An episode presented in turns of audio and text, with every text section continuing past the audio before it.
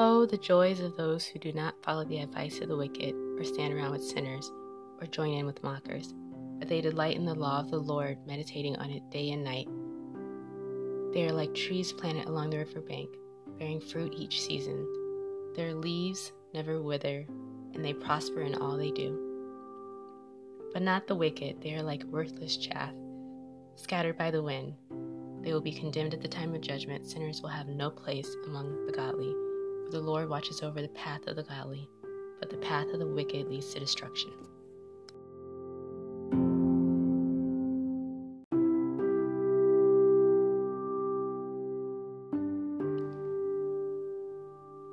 There's a few things that stand out to me when reading this passage. It says that there's joy for those who A, delight in the Lord and His Word, and B, meditate on it day and night. And there's promises for those who do these things. They will bear fruit each season. Their leaves will never wither, and they will prosper in all that they do.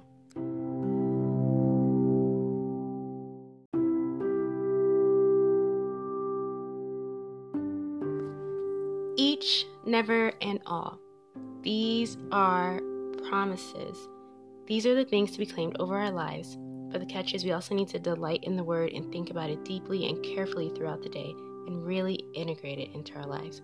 So, what are some ways that you can do that? You can write down scripture, declare it, and think on it throughout the day. For a while, as a college student, I did this by having sticky notes with scriptures written on them posted on my desk at work.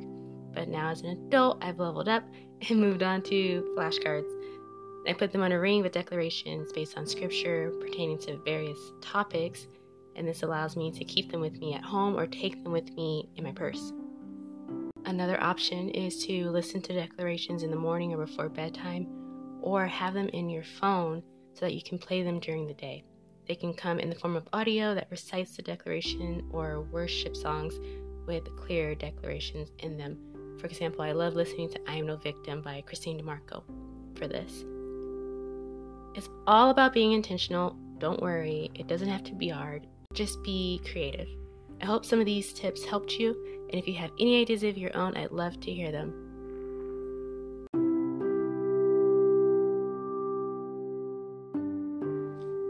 Holy Spirit, help us to delight in you. Help us to desire to spend time in your word and to meditate on your truth day and night so that we can be like trees planted along the riverbank, bearing fruit in each season with leaves that never wither, prospering in all that we do.